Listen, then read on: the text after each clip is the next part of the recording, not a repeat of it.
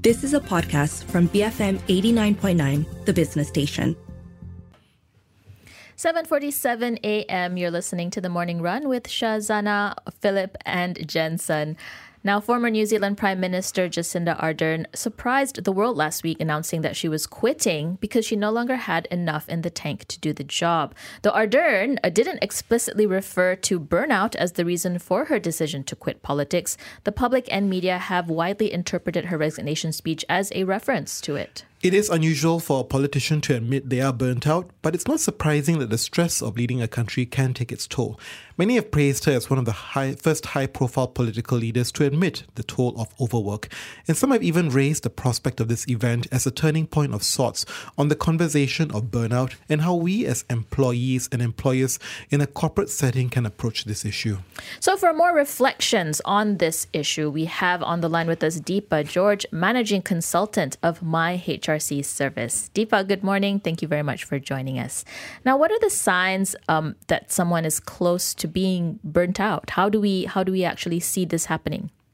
Yeah, I think there are three sort of categories of signs that you can look for. One is, of course, physiological. So the, the most telling sign is do you find yourself extra tired than usual, and especially even after a good night's sleep?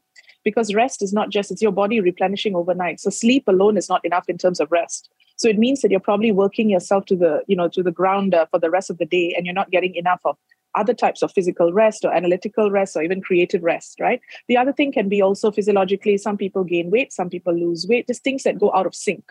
And then mentally, of course, you have things like, you know, suddenly somebody feels very low motivation, doesn't really have any drive to do things, can't focus even on things that they previously enjoyed. So that's very telling. You used to enjoy certain things, but you can't even focus on those. Um, some people develop a lot of cynicism because they were perfectly, you know, sort of positive or normal before, and suddenly everything is, they're very cynical about everything because they're just fed up. And last but not least, this all manifests in behaviors, right? So there might be changes in actions. So if you talk about, for example, in the workplace or in social settings, you find some of these people might be highly disengaged. They don't want to contribute. They don't want to participate. They don't want to ideate. So all these different signs you can categorize, watch out for what happens to your physical self, your mental self, and then how it manifests in behaviors or actions. So Deepa, so what can I do personally if I'm perilously close to feeling burned out? Yeah. So again first of all i think it you know the, the the onus is on us to look at ourselves internally. So what can we do to self regulate i think if we know that we are in a very stressful environment or it's a it's a very overwhelming period whether it's at work at school at uh, home it doesn't matter which um, environment how can we self regulate so can we make sure we self reflect on changes in behaviors or approach or mindset? So for example oh you know hey why did i do that? Or why did i not do that? Why did i not take part in that? Why did i not share my ideas? Why do i not feel like doing something? Because usually it's the choices of what you you know don't want to do anymore. Um, so that's very common. So that's internal self-regulation. And then of course you can do certain physical quick little modifications like changing your behavior. Try to sleep a little earlier even if it's just find 30 minutes to sleep earlier than usual or incorporate things that make you happy. So some people like to go for a quick walk even a 15 minutes walk can you know change your mood um, with the hormonal changes that happen. Take your favorite music break. Speak to a cheerful ally. I always say we have some friends that are really uplifting and some who might be a little bit of debbie downers. We want to avoid them at that time basically you need to seek out that sort of support to help you change your behavior and last but not least, externally, get a validation buddy, could be your friend, especially in the workplace. Find a colleague, yeah, preferably not the boss, because you don't want to, you know, seem like you're complaining. But do you have a colleague or even a loved one at home or a close friend friend who can, you know, call out what they see? And uh, you can have that safe spa- space to vent when you're really feeling frustrated and so on. So I think that that's it. You got to self-regulate, do some behavior modifications and actions, and make sure we have some sort of external support. From a management perspective, what can be done by employers to address this burnout issue? I mean, what are the practical policies that can be implemented?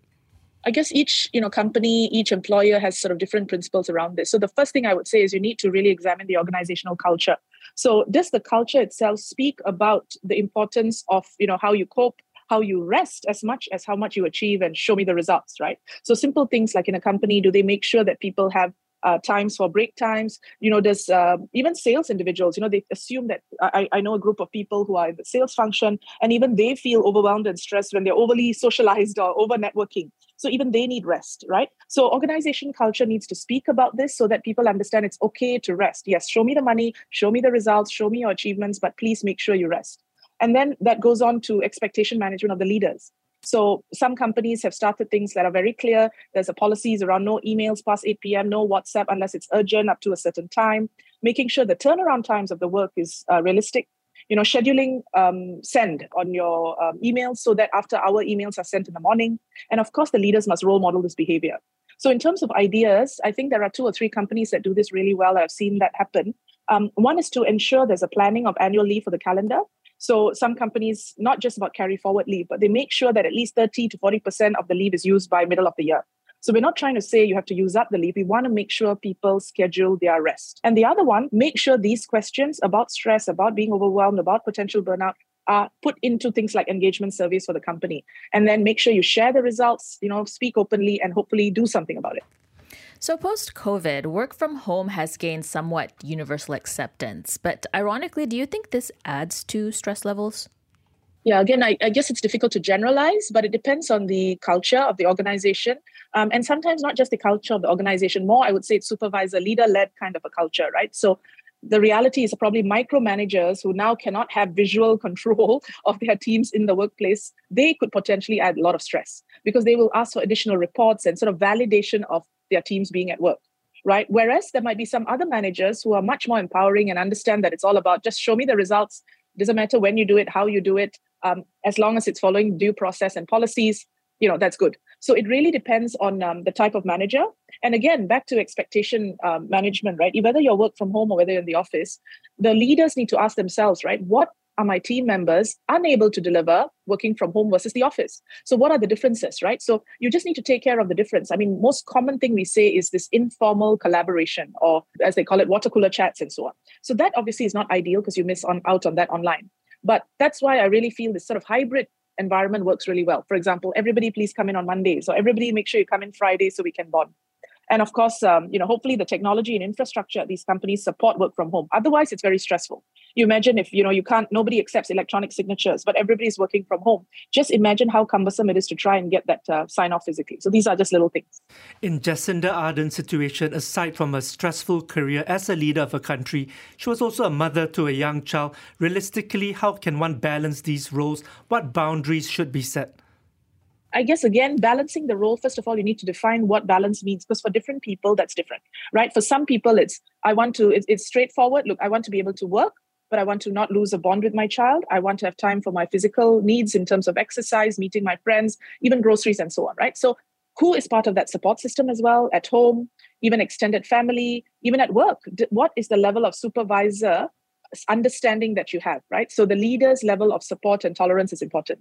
Um, you need to then prioritize your work deliverables, clarity of expectations, right? Both the leader, the team members, the support system at home. So I think that clarity really has to be there um, and expectation setting. So that's the first part of balancing it. In terms of boundaries, again, you know, employee must know his or her leaders, what tasks to be delivered, what are the must-dos. Um, some people have this, you know, very clear rules, right? You need to be at every major client event.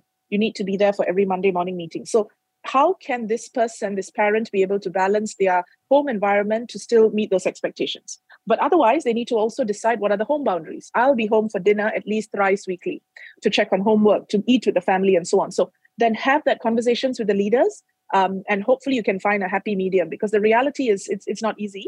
But hopefully, having the understanding, the clarity, and the expectation management, and then having that conversations will help. So, at the end of the day, what's your response to people who say work life balance is a myth? yeah, I guess there's a lot of talk that work life balance is a myth, it's moving towards integration and so on. So um, I wouldn't say I have a definite view on that. What I will say is, I don't think it's fair to say it's a myth. I would say my view is it might be still a luxury. So it's not something you can expect everyone. So it's not so much impossible. So it's not a myth, but probably it's still a luxury for many people. So because besides all this clarity and expectation management, you need to have the reality check right. So you have to respect different standards. The individuals who are seeking this have different standards. But at the same time, the leaders who are managing such individuals mustn't impose their standards of work life balance onto your team members. As long as these parents or singles or whatever they may be trying to achieve work life balance are able to deliver the work results and performance outcomes required, can we accept that? But the individuals also then must be realistic about the potential consequences, right? So, example, maybe um, I don't know, for a new mother, year one with a new baby may not be the year for you to expect a promotion because your focus and priority be very different. That being said, come year two, when she's ready to then try out for that, the organization must not discriminate, saying last year you didn't show um, interest in this new role and so on. So sadly, some organizations do that. But the person must understand the potential sacrifices. But if the company is fair and give them a fair shake when they're ready for it, I think that's a, a good balance that you can achieve. So, in short, the individual must define their personal standards, organization must define the expectations, and both parties discuss what are the areas that are non compromisable, for lack of a better term. Yeah.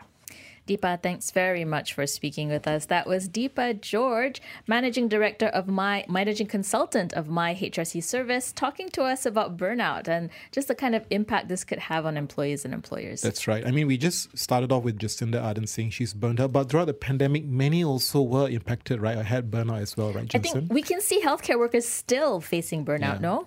Yeah, I guess it was really apparent during the height of the pandemic. We saw all the pictures of them really, I mean, just um, struggling. struggling yeah. to really uh, get through the day. And it, it's a it's a grind. Every day they, they have to be at work and doing the same thing. And of course risking their lives as well I think what's also very interesting in this part of the world, I think we have a different perception of working hard. People tend to lionize it. People tend to think, oh, if you're a very hard worker, that means you must be successful. You must be doing very well. So how do you tread that balance, right? right. Especially in this part of the world. You're kind of expected to yeah. put in your dues. And, and if and you're not working hard, they kind of think, oh, you must be lazy and such. It's one of those mindset shifts that uh, need to take place. I mean, we can debate to the cows come home whether or not uh, work-life balance is a myth. But what we cannot debate about is that there is really, truly a cost to this burnout because, according to a survey by Harvard Business Review, the cost to the economy in the US for burnout could be about 125 to 190 billion dollars. Now, Gallup also found that burnout employees cost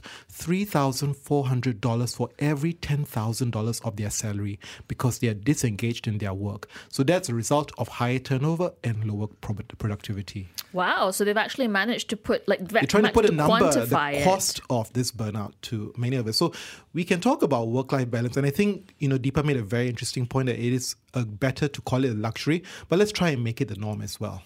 I think from a social standpoint, the world is full of people like Jacinda Ardern who would love to leave their jobs, but they can't due to economic and social circumstances. So if someone of her stature can reach this kind of, of level of burnout, it's clear that organizations organizations really need to be thinking about how better to treat yeah. people and not what people themselves can do to avoid getting burnt out. All right. We hope that uh, those uh, bosses listening take take heed of this. It's 7:59 in the morning. We're going to head into the 8 a.m. news bulletin, and then after that, on the breakfast grill, Philip See speaks to Dr. Rezal Khairi Ahmad, CEO of Nano Malaysia. Stay tuned. BFM 89.9. You have been listening to a podcast from BFM 89.9, the business station. For more stories of the same kind, download the BFM app.